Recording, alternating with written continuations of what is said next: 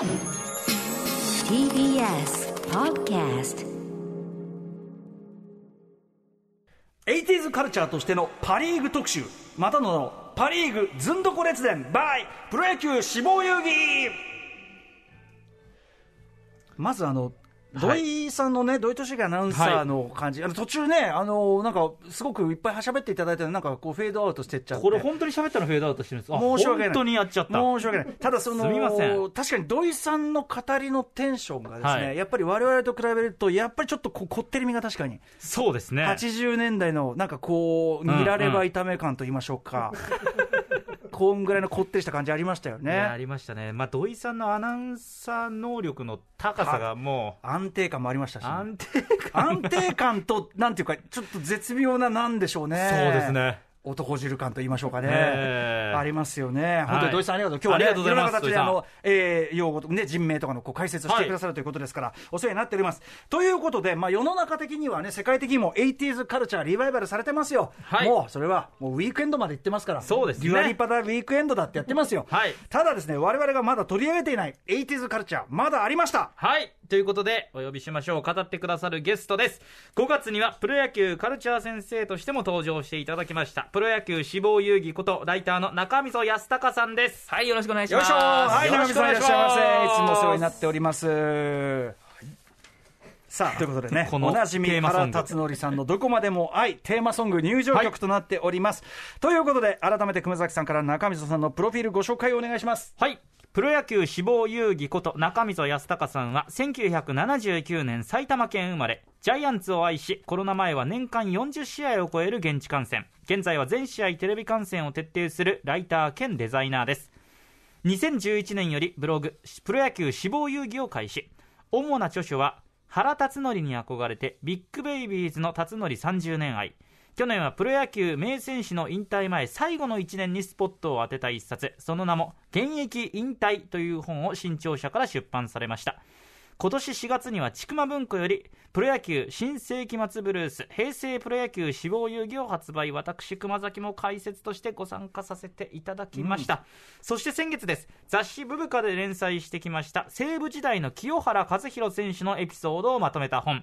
清原に会いたくて限りなく透明に近いライオンズブルーを白夜書房から出版されています。はい、ということで、いつもね、もうはい中溝さんのもね、この特集は本当に外しがない。はいそしていくら聞き慣れてきたとはいえ、この原辰徳さん、このどこまで前のこの湯加減、そうですね。この湯加減は出せないね、やっぱね。今ちょっと巨人も大変な状況ですのえで、えなんとかこう、辰徳にエールをということで、はいはいはい。た あの、このどこまでも愛で 送りたいなとね思います。はい辰。徳にエール、ただね、辰徳にエールを送りたいのはいいんですけど、今日は珍しく巨人じゃないんですよね。そうなんですよ。うん、巨人ファンでしょ、だって中水さん。そうです。あの、もう物心ついた時から巨人ファンなんですけど、はい実はあの、79年埼玉生まれなので、うん。西武ライオンズが誕生した年でもあるんですよ。なるほど。先ほど土井さんのね、ありました、まさに西武ライオンズ誕生、そしてあの市場にね、あのパ・リーグにして、ちょっとまあ確かにイメージ、うん。ライオンズの登場から変わった感じがありますね、西武でね。そうですね、なんかこう当時の埼玉の小学校とかはあの壁新聞とかでライオンズの結果がこう掲示されたりとか、えー。すごくまあ今でいう地域密着をいち早くやったのが当時の西武ライオンズかなと確いう感じですね。じゃあ、ライオンズ史にもこう、まあ、本当に親しんできたというか、そうですね、まあ、ライオンズベイビーでもあるんで、ライオンズベイビー、はいタツノリベイビーでもありつつ、ライオンズベイビーでもあると。そうですね。はい、ということで、今回、まあ、その新刊、清原に会いたくて、限りなく透明に近いライオンズブルー、まあ、あのライオンズのね、ユニフォーム、うん。イメージカラー、ブルーというのがありますけど、はいやっぱ清原さんということなんですね。そうですね、まあ、巨人ファンとしては、まあ、巨人の清原さんもいいんですけど、ええ。やっぱりこう若干こう日焼けして、なんとなくこうジャイアンツブラック感というか、ジャイアンツブラック。はい、なんかこう 悩んでるなというのがあったんですけど、西武時代の清原さんって、まあ、アイドルだったので、アイドル清間をこうがっつり書きたいなと。清間ですね。そうですね、あの当時、阪急に、阪急ブレーブスにですね、ブーマーっていう選手がいまして、ええそのぐらい打つっていうことで、あの清間と。ブーマーに対しての清間なんだ。そうなんですよ。今も清間だけ聞いてもなんだこれ。メスマーかなと思うぐらいでね。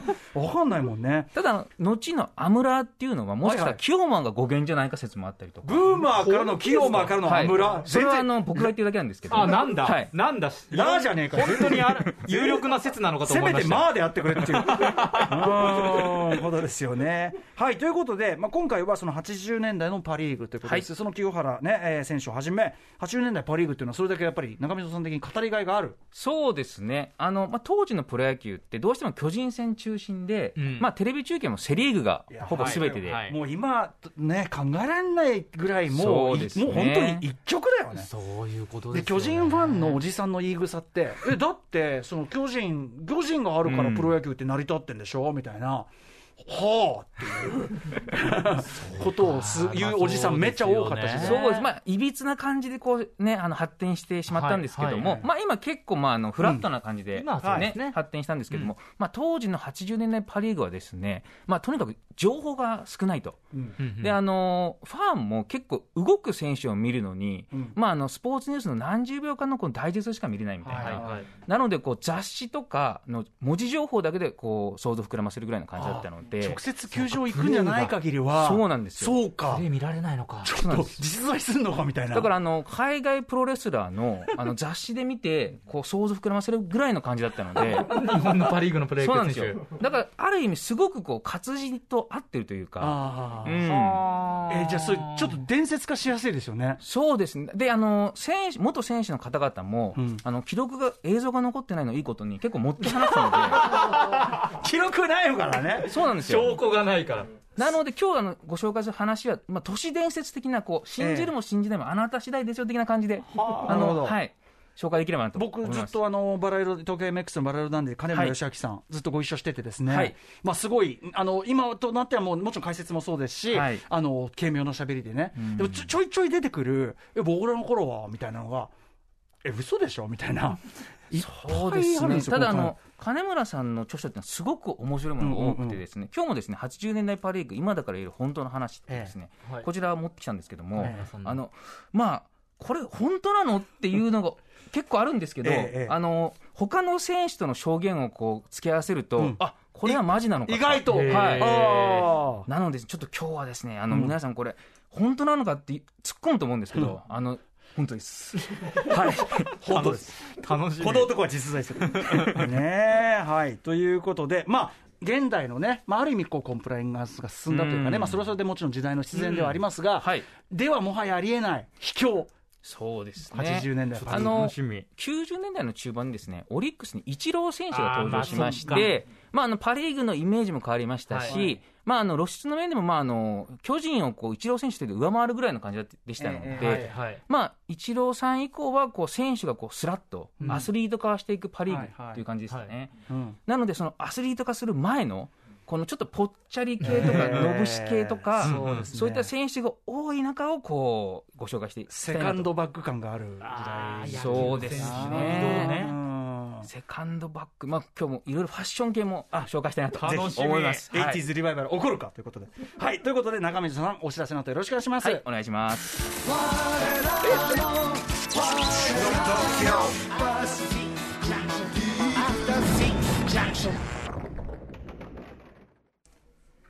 アフターシックスジャンクション特集コーナー、ビヨンドザカルチャー。今夜のゲストは、プロ野球志望優位こと中溝康隆さんです。よろしくお願いします。よろしくお願いしお願いしま。ます。すさて今回は今で考えればとんでもなことが常識だった80年代のパ・リーグについて中溝さんが6つの柱を用意してくださいました。早速ご紹介しましょう。こちらです。まずは1つ目。パ・リーグのずんどこすぎる球場伝説。うん。2つ目。猛牛渋鎮列伝。3つ目近鉄ヘラクレス栗橋。4つ目二大のぶしビッグワンとトンビ。ノブシって？5つ目パ・リーグを救った男史上最強ルーキー清間競争曲。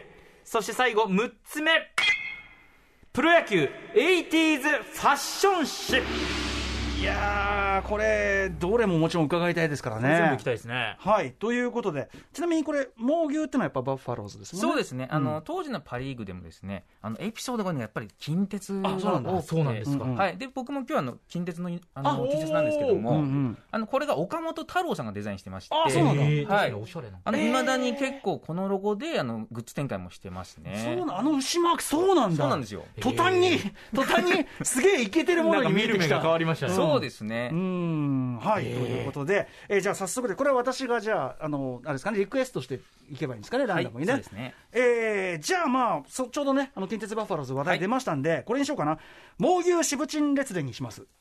はい。こちらがですね、あの、猛牛支部鎮列伝。はい。えっ、とですね、まあ、あの、81年ドラフト1位で、その近鉄バファローズが指名、1位指名したされたのが金村義明さんでした。出ました。はいはい、歌丸さんも以前ね、あの、ご経験されてると思うんですけども、お世話になりました。はい。はい、まあ、高校時代は、まあ、甲子園を沸かせたスーパースターでして、えまあ、あの、まあ、げ80年代のドラマティックパリーグをそのまま体験した男なので、うんあの、その語りもすごく面白いんですね。はい。えで、あの、本日はですね、あの、か金村さんの著書のですね、80年代パリーグ、今だからより本当の話っていう本を中心に紹介したいなと思います。うんはい。はい。さあ、どんなエピソードがあるんでしょうか？はい。はい。あ、じゃあ選手情報。そもそもねはい金村さんの選手あ、はい。じゃあこれは、えっ、と、土井、ね、俊之さんに、じゃあ選手情報、金村さんの選手情報お願いします。お任せください 歌丸さんも馴染みのある金村義明さん金村さんも80年代近鉄バファローズの伊手前打線の主軸を担ったすごい選手です。生まれは1963年兵庫県宝塚市出身。81年報徳学園のエースで4番として春夏甲子園に連続出場。双日の荒木大輔愛工大名電の工藤公康など並みいる強豪を下し優勝。その年ドラフト1位で近鉄バファローズに入団しました。中日西武と渡り歩きプロ野球生活は18年通算成績は1262試合に出場しホームラン127本ラストイヤーは平成の怪物松坂大輔のルーキーイヤーと重なり松坂の新人王を見届け引退されましたいやー、すごいですね、やっぱね、金村さんね。あとはいそうですね若い、お若い時の写真、かっこいい。そうです甲子園のね青。函。はい。当時あの近鉄の打線がすごく強力でですね、はい伊手前打線と呼ばれてまして、うんその中心を担ったのが金村さんでした。はい。はい。でですね、あの金村さん、ただあのき当時の近鉄がですね、うんあのなかなかハードな環境でプレーしてまして、ハードな環境。はい。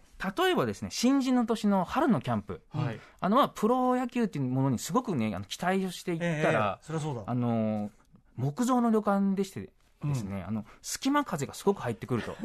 で、あのほ選手たち、若手選手は雑魚寝して、もう風が強くて寝れなか個ったので、室じゃないし。そうなんですよ。え布団の周りに段ボールをひあの囲んで、ええ。寒さをしのいだと。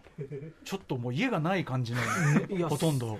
そうですね。あの、まあ、プロ生活はそこからスタートしてるっていう。しちょっと待ってくださいねこれ 体壊しますよ、そんな。冷やしたらね。かも甲子園のスーパースターからいきなりその環境に行ったので、そうですよねやっぱり戸惑いも大きかったんじゃないかなと。いきなり、だから本当に軍隊入れられたようなね、そうです感じで。ね。はいはいはい。で、あのですね、まあ、ふ当時の近鉄がですね、あの藤井寺球場と日生球場っていうのをすごくあのホームにしてまして、はいうんうんまああのまあ、二大ボロい球場といいますか、ええうんまあ、とにかく施設がもうボロボロでですね、あのまあ、助っ人選手が来日すると、うんうん。ここは爆撃でもされたのかと、嘘！思わず突っ込むぐらいのボロ爆撃ボロさでした。そんなにボロボロ？あの当時のあのスカウトの方は、はい。巨人戦中継とかのビデオを見せて、あ日本はこんなにプロ野球が盛んですよと。で、後楽園球場であの、まあ、人工芝で、ええ。まあ、カクテル光線ですごく綺麗なので、はいはい。えまあ、それをイメージしてきたら、まあ、あの藤井寺球場だと。で、あの、まあ、ロッカーも満足ねえじゃねえかみたいな感じで、裏に行ったら、あの、洗濯物が散乱してて、ここは大丈夫なのかと。えはいはい。で、実際にあの、マネー選手っていうあの、結構大物のうんうんメジャーリーガー来たんですけども、やっぱり1ヶ月ぐらいで帰っちゃいましたね。あまりにひどくて。がはい、あのーマンションにゴキブリが出るぞっていうのを一言残しまして。いやはい。ちょっとね、辛い。でもそんな状況。はい。そうですね。ただ、あの、近鉄も、バファローズもですね、まあ、あの、戦力面では結構強くて、うんはいあの、当時、あの、80年代中盤以降、あの、黄金時代の西武ライオンズの常にライバル球団として、うんあの、戦ってました。で、あの、89年には、まあ、すごいデッドヒートを制して、うん。ついにリーグ優勝か飾るんですけども、はいまあ、この時のあの、ハワイの優勝旅行がですね、はい。まだあの、かなりの渋鎮ぶりを発揮しまして、えええまああの、当然、席はまあエコノミーです。うん。あの、まあ普通優勝旅行って、まあねビジネス以上なんです普通はね、スーパースター。ですよ。しかもあの、家族参加みんな普通の球団だったらもういくらでも呼んでくれって感じそのイメージありますよ。近鉄バファローズの場合ですね、あの、子供は自費で参加させてくれと。自腹。えはい。えで、あのまあ、コースもですね、結構まあ普通のパックツアーみたいな感じで、えあの普通に観光、ま、すごいハードスケジュールで回って、えもう来年はもうお日本国内の温泉にしようよっていうぐらいの クオリティだったらしいです。優勝旅行ですよね。はい。で、あの、金村さんって後に西武ライオンズに移籍して、うんうんそこでも優勝して、はいハワイに行くんですけど、もうあまりのホテルのクオリティの違いに、うん奥さんと涙ながらに乾杯したっていうエピソードが 残ってますね。はい。金村さんがその話言ってるの目に浮かびますけどやっぱり西武ライオンズっていうのは、あの、パリーグの中でも飛び抜けて、あの、すごい良かったので、お金もありましたし、うんでちょっとあの、近鉄バファローズはまあ強いんだけど、まあ、ハングリーな感じで野球やってましたハね。ングリー、はいハングリーって精神の話ですからね。ハングリーという言葉で 本当に飢えさせられてるみたいな。ねえ、そんぐらいハードな環境だったという近鉄でございました。じゃあ、続きまして、じゃあ私選びますね。はい。じゃあもう一発近鉄いこうかな。近鉄ヘラクレス栗橋、これいってみましょうか。はい。はい。ということで、まずこれね、栗橋、えー栗橋茂さんですか。はいえーどういう選手なのか、ちょっと僕わかんないんで、はいえー土井さんに解説していただきましょう。はい。はーいお任せください近鉄バファローズで4番も務めたスランガー栗橋茂さん1951年東京都板橋区出身帝京商工高校現在の帝京大学高校から駒澤大学に進学し東都大学リーグで2度の優勝を経験。73年のドラフト会議で近鉄の1位指名を受けてプロ入りしました。3年目の76年にレギュラーに定着し79年からのリーグ連覇に貢献。16年間の現役生活で215本のホームランを放ち、ベストナインも3回受賞。70年代から80年代の近鉄で中心打者として活躍されました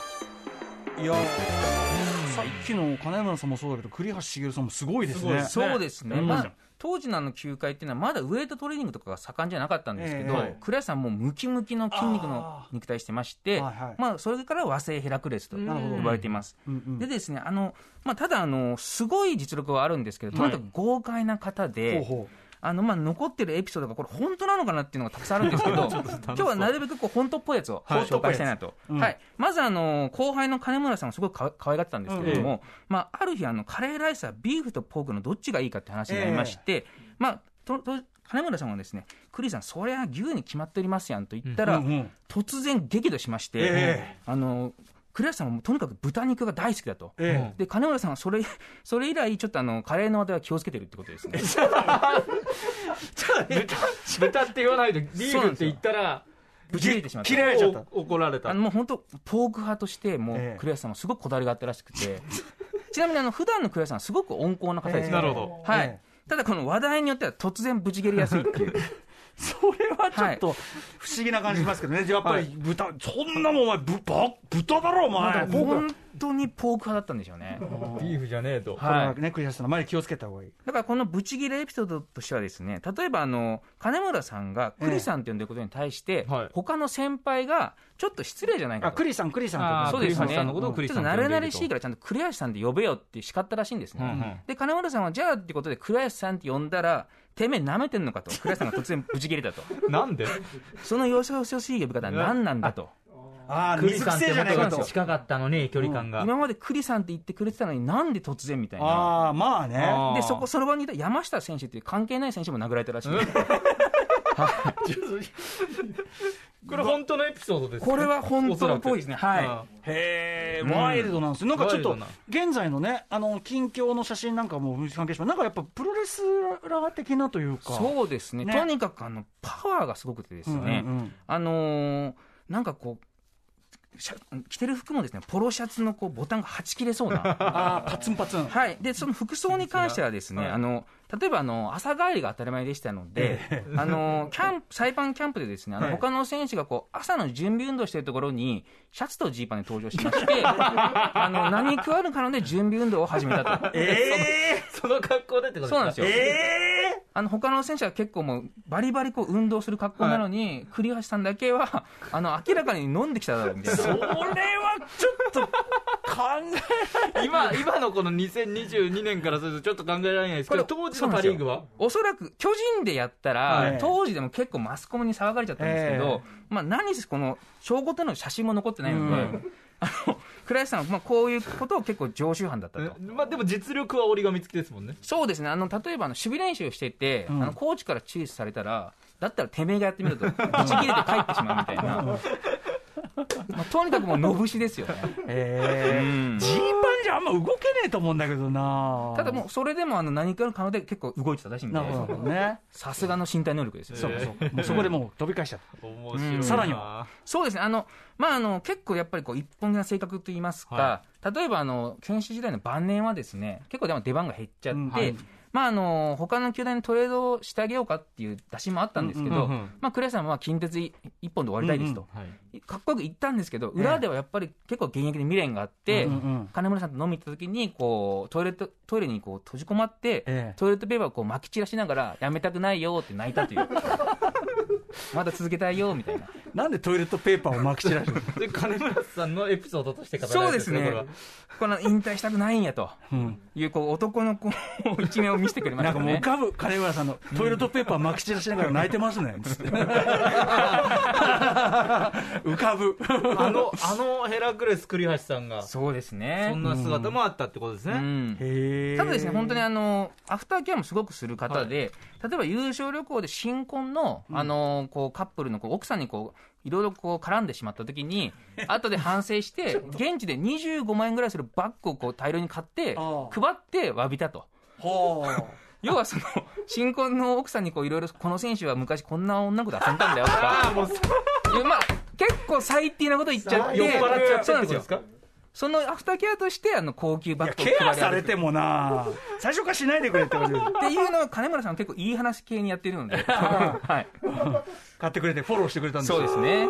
そのだから語る金村さんもまた豪快ということですようん。ね面白いないいですね。でもなんかその少なくともはあのエピソード聞いてる分には愛らしいなって感じしますね。そうですね、うん。あの栗原さん、ちなみにあのいまだにこう東京出身の方なんですけど、ええ藤井寺に残ってスナックを経営してますので、皆さん、ぜひあの機会がありましたら、てかさバッファローズ愛がすごいっすね。そうですね。ね。う。ん。あのまあ、これだけ自由にプレーできる環境って、多分バファローしかなかったと思うんで、ジーパンでね。ジーパンとポロシャツで登場できるのはね。そうですね。あの金村さんも練習してるとかあんま見たことないと。うん。であのサイパンキャンプではあのラジカセに石原裕次郎のカセットテープ入れてひたひたすら日焼けしてたっていう伝説もありますので、はい、いいですね自由人。ね、はい。ヘラクレス。15分打ってるんだもんな。栗橋茂そうだよね。それで結果も残してるうですね。さあでは続いて私チョイスさせていただきます。これにしようかな。さっきから野武士ってワードが出るんで、はい。二大野武士ビッグワンとトンビ。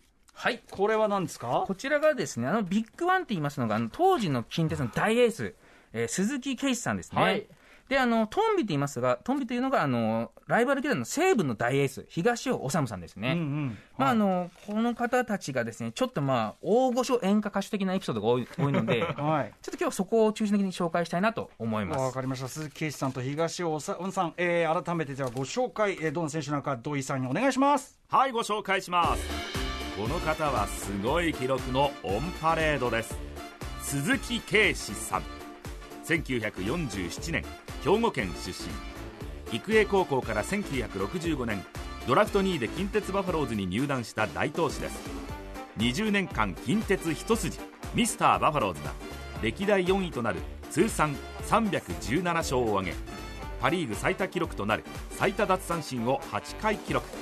最多勝も3回輝きました。引退後は近鉄で監督も務め2002年には野球殿堂入りされています。レートに大選手ですよねもうもうそうですよね。鈴木圭司さん。はい、はい、でですね、まあ、あの本当に大投手でしたので、まあ、ちょっと当時のね、例えばあの年上のピッチングコーチもですね鈴木さんって呼んでるとか、あのもう本当にこうチームメイトもまともに話すらできないぐらいのポジションでした。カリスマ。はいでですね、まあ、あの晩年はですね先発ローテーションも自分でわしはこの日に投げると。まあ勝手に決めていたんですね。そんなこと。ありな。えありなんですかそんなはい、あのですね例えばあの地元が近い西宮球場とか大阪球場で集中的に投げるとか、なるほど。はいあのまあ、B クラスの弱いチーム相手に投げたいとか、まあ、結構人間味あふれるこうエピソードも多いですね。317勝の中にはそういう そうですね、まあ、晩年、そうですね、あの全盛期はマジですごかったんで、はい、晩年のね、はい。晩年の一勝一勝あで例えばあの若い金村さんがサードを守っていて、まあ、三遊間もめちゃくちゃ強烈なゴロが抜けていったと。はいまあ、誰がどう見てもヒット性の当たりなんですけど、あのマウンドから鈴木さんは、まあ、金若いからしゃあないなと。まるで金村さんがミスター的な扱いをされてしまうみたいな感じでしたね。うんえでですね、あのまあ、90年代にですね、あの、わしはコーチの器はないという感じで、いきなり監督に就任しま変して。装してんのかと思ったら違うの。コーチもう上なんだよコーチの器じゃない。監督の器だそうですね、ちょっとあのビッグワンなので、コーチとしてはちょっとビッグすぎると。なるほど。ということで、いきなり、まあかまあ、今のビッグボスの走りみたいな感じですよね。はい、ということでですね、あのまあ、あのマッサージルームとかも、はい。あのまあ、どうしてもこう現役時代のビッグワンの気分で独占してしまうので、選手たちが気を使って入れないみたいな問題が起きちゃったりとか。時代ですよねそうなんですよ。監督時代のまあ自分のマッサージあのしかも結構やっぱ近鉄のマッサージルームも狭いんで、はい。あのそこであのいきなりボスの鈴木さんがこう受けてると選手もなかなか入れなかったんですね。そうですよね。というので、まあ、だんだんとこう選手との間に溝ができてしまいまして、まあ、あの3年目の途中に解任されてます。解任。はい。えーこれは揉めそうだぞ。あの当時ですねあのエースが野茂英雄さんだったんですけども、はいはいはい。まあ、あの練習法でも走れととにかく走れっていうのが鈴木さんのやり方で、例えばあのスパイクを履いて練習から走れみたいな感じなんですけど、まあさすがにもう90年代中盤だったので、まあさすがにアップシューズ履いて、はい。最初は軽くランニングしようよっていうのがもう球界に定着したんですけど、ええまあビッグワンですからね、はい。あのわしのわしはこれで300勝以上勝ったと。はい。いう感じでちょっと選手に自分の間押し付けてしまっあてー。失敗したパターンですね。なるほど。名選手必ずしもというねやつですね、はい。そういうパターンうん。なるほど。このさナンバーですか？これ当時の、はい表紙はすごいねどういう状況なんです鈴木さんがさ自宅風呂自宅で風呂入ってるところ写真が表紙ですよ。そうですね、鈴木さんは結構あの記者の方を自宅に招いて、あの例えばフグをご馳走したりとか、へ結構あの記者を囲って、まあ、ちょっと政治家的な手腕もかけてたんじゃないかあー近鉄バファローズ鈴木圭司選手自宅展望風呂に入浴の図。と。そうですね。表紙ですよ。ナンバーの今のナンバー考えられないでしょ。あのちなみにあのキャンプ地にですでもですねあの鈴木さんだけはあの自分の愛車のベンツをあの、海でこう輸送輸送してきて、え現地でも乗ってたっていう。へそれを見た若手選手が、あ鈴木さんはやっぱ物が違うんだなっていう感じで、だんだんとこう距離もできてしまう。逆効果じゃないいい方向じゃないんですねそれ。いい効果じゃないうん。はいということでビッグワンこと鈴木圭司さん、はい。はい。そしてもう一方トンビというのはこれはそうですね、東尾尾修さんですね。東尾修さんあの、はい。まあ、結構もう、西鉄ライオンズ時代からの主力投手でですね、うん。まあ、西武ラウンズの時代までずっと中心投手として251勝も挙げてるエース投手です。うん。はい。なので、ちょっとじゃあこちらも紹介そうですしていきましょうか。はい。土井敏之アナウンサー東尾修さん。どんな選手でしょうか？はいご紹介しますよ。東尾治さん。1950年和歌山県出身。美濃島高校から69年ドラフト1位で西鉄ライオンズに入団若きエースとして低迷期の西鉄を支えた東尾さんは20年間ライオンズ一筋で投げ抜き2度の MVP にゴールデングラブ賞も5回受賞。最多勝に輝くほかオールスターゲームでも常連。通算成績は251勝を記録しています。コントロール抜群。内角をぐいぐいえぐるシュート。あまりにコントロールがいいんで試合のテンポも速くて試合時間も非常に短かった東尾さん。引退後は95年からは西武の監督となり7シーズンで2度のリーグ優勝に導くと2010年には野球殿堂入りをされています。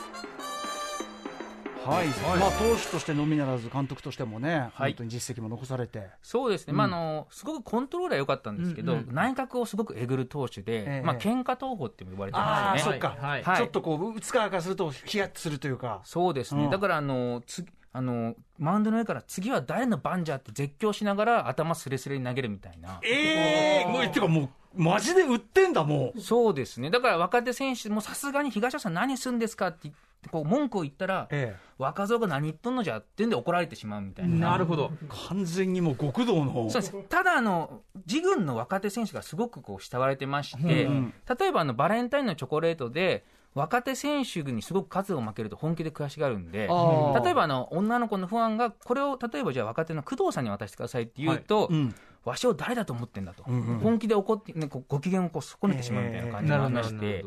あのただですねあの東尾さんのピッチング技術っていうのがねすごく興味深くてですね、あのこれはですねあのダダっ子野球学っていう東尾さんの著書からあのー載っているものなんですけども、はい。あのー東野さんの癖がですねマウンド上でこう股間に手をやるのが癖だったんですね。ああ一球投げるために。そうです。なうんであの記者の間であれは何なんだろうなっていうのは結構話題になってたんですけども、東野さんはそれに対して、えーこんなコメントを残してます。最近一物の座りが悪いんだよ。でもこれは体が切れてきている証拠なんだ。ねじれてくるから元に戻すのに苦労するよ。なるほど。つまり本人が語られてるそうなんですよあの一物の位置で甲府を測ってたっていう。いわゆるチンポジというやつそうですね、あの今の球界で結構、球の回転とか、はい詳細なデータはい。でピッチャーの調子を測ったりするんですけど、ええ80年代のパレーがまだこう一物投球術というか、これが結構まだね、あったんだなっていうのが分かりますでもさ、あのほら、長嶋監督の指導で、はい。ね、あれ、辰徳、原辰徳さんの指導ですよね、あのありましたね。金玉の右側で跳ねるんだみたいな、そうですね、ありましたよね。名指導が。あだから、の体の中心イコール一物っていうのが、うん。結構野球選手の場合、腰のキレが勝負なんで、なるほど。ええ当時は結構あったんじゃないイメージしやすいというかね、そうですね。あったかもしれないですね。ちなみにこのコメント一つにあの引退してます、東尾さんは。はい、引退間際のそうですねコメントだったんですねはいでもやっぱそんななんていうか戦闘的な感じだったんだ。そうだからあのデッドボールをこう当ててしまっても、うんあのバッターがこう乱闘でこう殴りいくんですけど、ええええ結局あの、東尾なら殴られてもしょうがないよって言われちゃうぐらいの、かましてたんだ。そうなんですよ。へえ、これは挨拶に行った石田純一さんも肝を冷やしたことでしょうね。そうですねさぞかしね。うーん。はい。ということでありがとうございました。二代のぶしビッグワンとトンビお話を伺いました。ではですね、あと3つあと3つ。じゃあこれにしようかな。パ・リーグのずんどこすぎる球場伝説。これにしようかな。はい先ほどね、球場の話出ましたけど、そうですね、まあ、当時のパ・リーグはですね、まあ、どうしてもこうお金がなかったので、球場の施設もすごくこう老朽化してまして、うんはいあのまあ各球場が本当に結構ボロかったんですね。さっきね、爆撃の後ってね、そうですどういうね状態なの？例えばですね、あのお客もすごく少なくて、西宮球場っていうあの阪急ブレーブスの本拠地ですね、うんはい。こちらでですねあのレフトスタンドに飛び込んだホームランボールを、うんライトスタンドに少年が取りに行けたっていう、いや、こう、ポーンって飛んでる飛んでる飛んでる飛んでるってはいこうやってスーってもういないから誰も。誰もそうですね、あの当時あの、王さんのホームランボールとか、後楽園球場のライトスタンドで争奪戦、殴り合いになるぐらいだったんですけど、まあ、パ・リーグの球場では本当、ホームランボール飛び込んでもしばらく放置されるので、ライトスタンドからこう少年がこうゆっくり行っても。取れたと。あそこだっつってこうやってね、なるほどね。そうですね。争いにならないんですね、だからそれを見たあの当時の監督の上田さんが、この球場は偉いとこだなと、驚いてしまった。はい。うんうん。であの例えばあの後楽園球場とか甲子園とか、まあ、ダフ屋の方が当時結構いまして、うんええあのどうしてもこうめちゃくちゃプレミア価格で売ってたんですけど、はい。あの近鉄の場合とかはですねあの藤枝球場とかの前ではか試合開始前からかなりの定価割れのセール価格で売っていたという。もうダフ屋ももうげん割れちゃってるからもそうですね。これそうですね。これを見た金村さんがうちの球団は大丈夫なのかと。いやそれはでもそう思いますよねそうで実際にあの近鉄やっぱり2004年にこうねあの合併してしまったので、はいうんやっぱりこうずさんな球団経営っていうのは後々響いてしまったなっていうのはありう。ましたいやだっ。て汚い球場じゃもうね、そもそも行行かないもんね。だからどっちがね、先かってお金がなくてそうなっちゃうっていうのはね、難しいけどね。そうですね。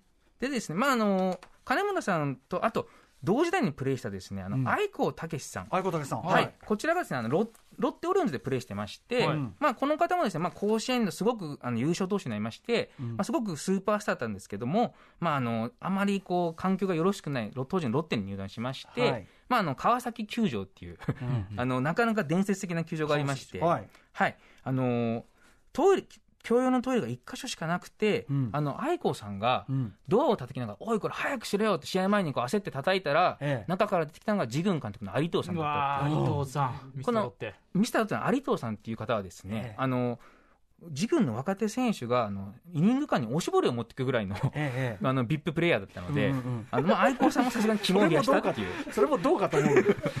愛甲猛さんね、よくあの、コンバット REC との会話とかにもすごく出てくるんですけども。そうです。ねあの以前、ブブカでも連載してました、そうですよね、そうはい。そう。これじゃあちょっと愛子武さん、どういう選手なのか、土井さんに、えーはい。解説していただきましょはいご紹介しましょう。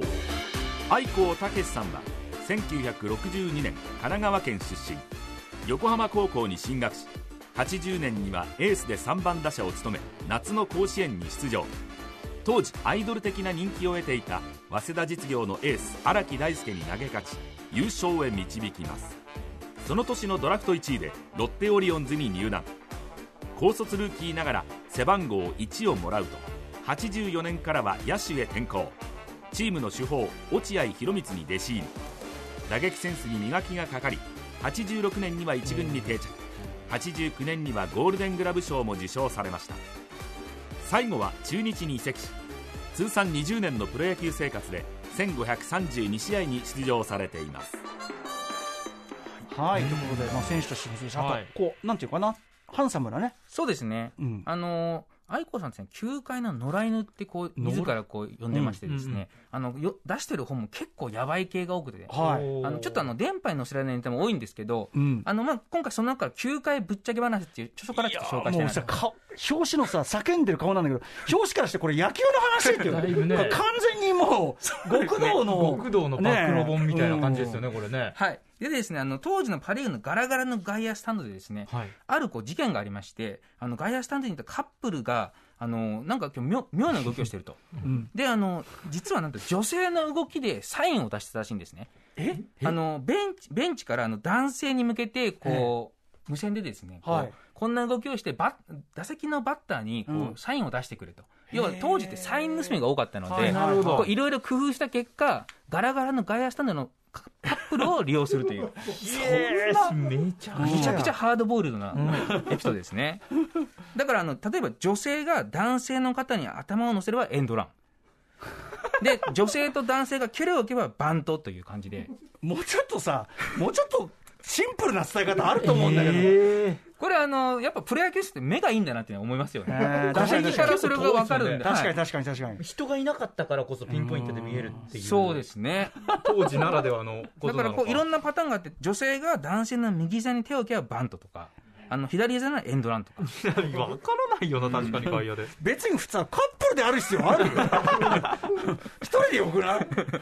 ねえでっていうそこがやっぱそうですね。うん。あの愛子さんはあの横浜時代にですね、すごくまあ学校でもスターでして、うんうん。あの授業中にこう全校放送で、ええ。愛子武志君職員室まで来てくださいと、うん。でまたなんか問題が見つかっちゃったのかなって言ったら、ちょっとサイン書いてくれねえかと。うん。いう感じであの先生がこうタバコを出したっていう都市伝説はい。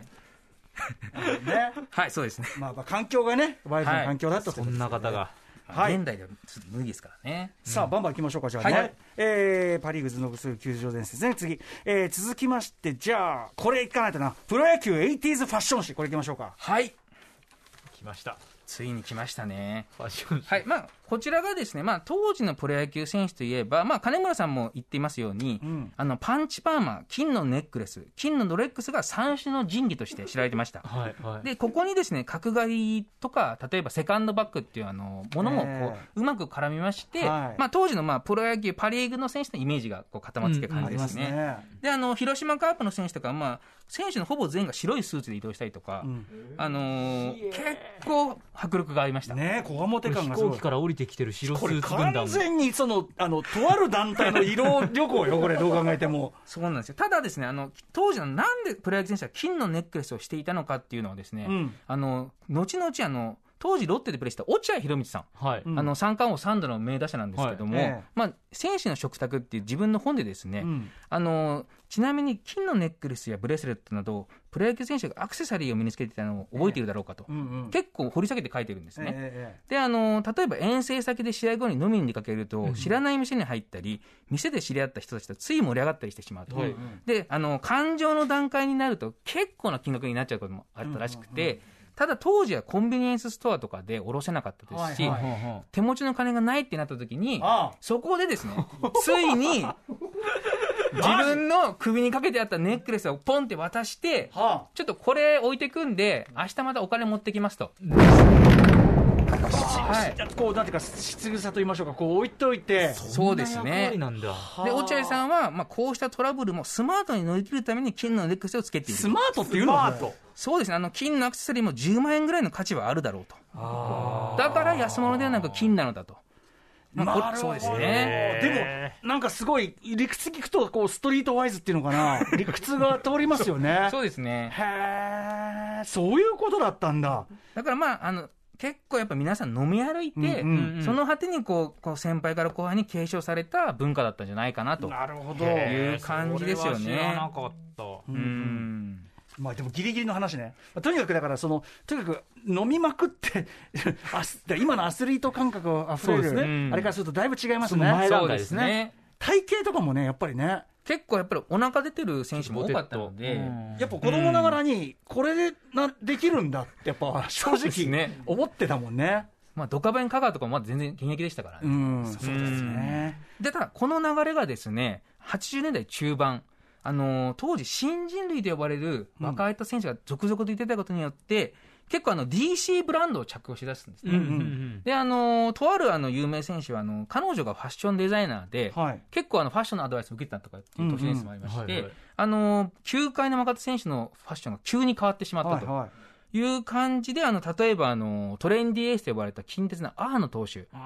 えっ、と、日本ハム、日本ハムの、えっと、西崎投手。うん。で、あの、西武ライオンズの、あの、渡辺久信さんとか工藤さん。うんいった、あの、なんかこう、スラッとした、うんあのー今までとは違う、こう、ゴルフのポロシャツとか、あの、パンチパーマではないプロ野球選手の出現っていうのがあったのが80年中盤でしたね。なんかほとんどファッションス、当時の80年代のファッションスナップみたいに見れますもんね、これなんかね。そうですね。渡辺さんとかめちゃくちゃこれおしゃれよ。今見ても。これそうですね。渡辺さんはですね、確か当時月の洋服代月30万円かけてたっていう。めちゃくちゃ、はい、全然今の感覚で見てもいい。おしゃれうんなるほどね。じゃあ、だいぶその野球選手の感じも変わってきたと。そうですね。うんで、あのーこの、このトレンディエースの方々がパ・リーグの雰囲気、のぶしぎ系から変えまして、ええで、あの、決め手になったのがやっぱり先ほど言ったあの、イチロー選手ですね。うんうん90年代に登場した、イチローさんがこう、オーバーサイズの、はいあの、洋服とか結構まあ、ヒップホップがね、そうですね。たりしてね。で、あの、DJ ホンダのキャップかぶったりとか。そうですね。はい。ちょっとあの、そこであの、昭和のこうパンチパーマ、金のネックレス、ん金のロレックスっていう三種の神器が徐々に過去のものになっていったっていう感じでしたね。あとやっぱそのイチローがさ、その街のスナックとかで金なくなるまで飲んで、なんか置いていくとかありえないもんね、やっぱね。そうですね。感じからしてね。ストイックさだから。それやってたら怒られそうな感じするね、しますもんね。やっぱりこう、イチローさんがこうアスリート界のこう決定的な決め手になってしまったなっていう感じですね。ストイックなね、まあ、はいそれぐらいのね。うんのよく野茂とかよく近鉄 そうですね。考えると。あのーまあ、野茂さんも、あのー結構豪快な方だったんですけど、うんうん。やっぱりこうトレーニングとか科学的なものとか結構取り入れて、ええうん。まあ、あのそういう面でもどうしてもこう近鉄とのフロントとのこうええ。距離感とかい位置が出てきちゃって、うんうん。メジャー意識につながったので。ある意味でもそれがあるからメジャー進出っていう道ができたわけだから。そうですね。ただ、あの、渋鎮の近鉄も、野茂さんが頼むと結構意見が通るっていう。例えば、あの、選手駐車駐車場が、あの、球場になかったんですけど、うん。野茂さんが、こんなんじゃ俺は帰ると。うんうん怒ったら、あの、急いで、こう、あの、フェンスで囲った簡易的な駐車場を作ってくれたみたいな。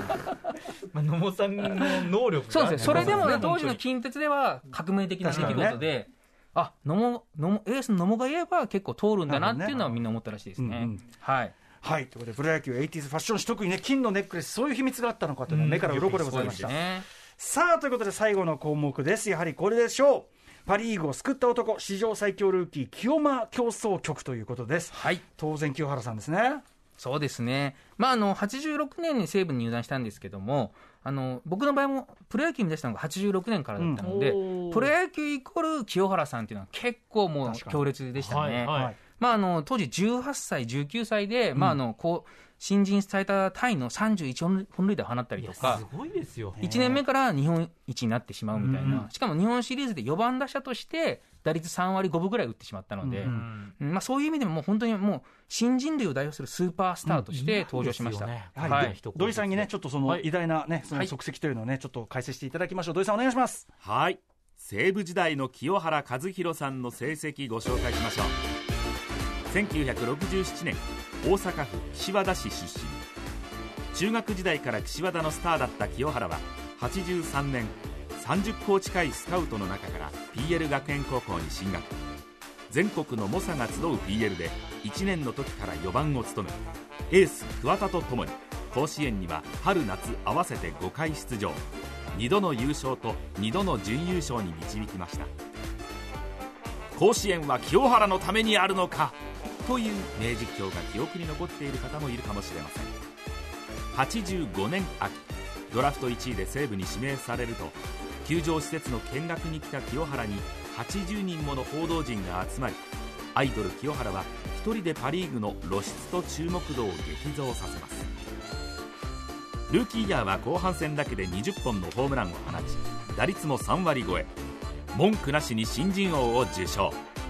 92年には史上最年少となる24歳10ヶ月で200号ホームランを達成するなど97年に巨人に移籍するまで常にライオンズの主軸として活躍されましたそしてね、この華やかな戦績もそうだし、まあ、はいその当時はシュッとし、本当に、うんそうですね、かっこよかったんですよね。かっこいいですもんね。はい。まあ、あの、ちょうど清原さんが出て出てきた時って、あの、日本の景気も、こう、徐々にこう、バブル景気に突っ込んできて確かに、たので、そうか、そうか。あの、清原さんちなみに90年に史上最年少の1億円プレイヤーにもなってるんですね。当時の1億円って言ったらそうですね確かに。で、あの西武だけでなく、他の球場も清原さんの出現によって客がどんどん入り出すっていう、はい要はあのパ・リーグ全体をこう大きく引き上げた功労者でもあるんですね。うんであの清原さんもすごくこう上昇志向といいますか、はいまあ、あのロールス・ロイスに乗ってセブンイレブンにおでんを買いに行く、それが僕の夢なんですと。うんうん。要はあの80年代の野口のあの価値観をはいこう引き継いでるスラッガーでもありましたね。ある意味、ハングリーさですもんね。そうですね。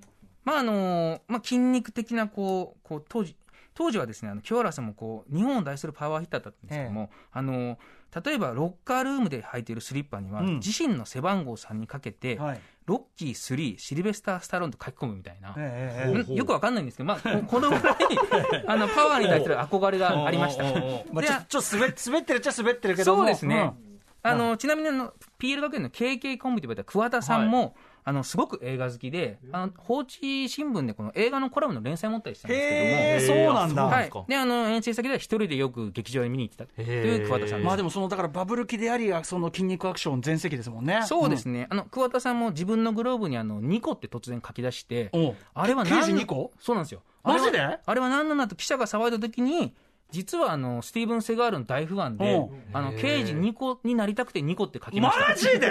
もう全然面白くないんですけど、とりあえずそれが 桑田さんの、だからさ、さっきのドッキリするところもそうだけど、な、何それっていう感じあるけど。憧れがあるんだ。ただあの、とそうですね、まああのまあ、アクション映画のまあ前世でもありましたので、まあ、あのこう分かりやすくこう、まあ、ちびっ子たちもその清原が好きな映画を見に行くとかもあった確かにので、うん、すごく良かったです。で、清原さんといえばあのフェラーリ、テスタロッサが大好きで、あの自分のバットケースにテスタロッサのシールを貼ってしまうみたいな、うんなんかこういう純粋さも結構やっぱベテラン選手が可愛がられる要素だったのかなっていうのは。ちょっと中学生っぽいもんね。そうですね。うん。まあ、あの清原さんは結構年上の先輩たちから可愛がられる弟分的な立ち位置で西武時代はプレーしていて、うんうんまあ、それがねあの巨人に移籍した途端にどうしてもこう上の世代になっちゃったので、その辺からこう弟から兄貴にはちょっとなかなかなれなかったのかなっていうのがありましたね。今のそのだから番長みたいな後になるけど、うんっていうよりはってことだったんですもんね。そうですね。番長よりかはこうみんなの弟的な、そっか。あの結構ねあの対談企画でもあの例えば落合さんから「お前最近どんな彼女と遊んでるんだ」みたいな、うん。めちゃくちゃこう失礼な質問されてるので、うん、なんかでもそういう感じだったんですよ、こう突っ込まれやすいというか。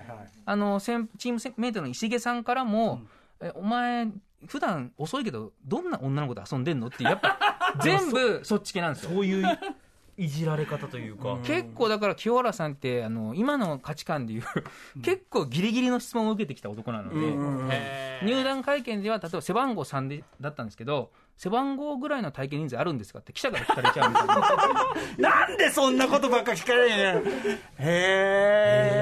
え。なんかちょっとだからそういういじり方したくなるような可愛さそうがあったですよ。でそれを見た少年ファンもなんかこう親しみやすさを感じてしまうみたいな、あの魅力がありましただからね。後のイメージとは違うその時代とかね、あれがあったんだってことですよね。確か。にそのイメージなかったな清原さんって、さあということはい。で伺ってまいりました。中溝さん、えーお時間ちょっと近づいてきたので最後にやはりね、今回この、えー特集のきっかけになりましたお知らせ事をしておきましょはい。はい、こちらがですね、あの、今回、清原に会いたくて、限りなく透明に近いライオンズブルーという本を出しました。こちらがですね、86年から96年まで、えー西武時代の清原さんについて徹底的に書いた本です。う、うんはい。でですね、あの、こちらが雑誌ブブカで連載していたんですけども、はいあの、今月のブブカ9月号では、うんえースタイリストの伊賀大介さん、伊賀にですね、はいえーそしてコンバット REC さんとともにあの清原に会いたくて刊行記念豪速球座談会も掲載されてますのでそちらもぜひご一緒にお願いします、はい、さらにそちらだからね、えー清原に会いたくての、じゃあさらにサブテキストとして、そうですねくださいって感じですかね。はい。いやー、ということで、いやー、なんかこってりお腹いっぱいいただきました。そうですね。まだまだネタはあるのでまだよかったら。はい、パ・リーグでも全然ね、はい。うん本当にニラレバ炒めが、そしてね、あのニラレバで思い出しました、土井さんもありがとうございました。ドイツ式アナウンサーありがとうございました、はい、ということで、プロ野球志望優子とライターの中水康隆さんでした。ありがとうございました。ありありがとうございます。土井パイセンもありが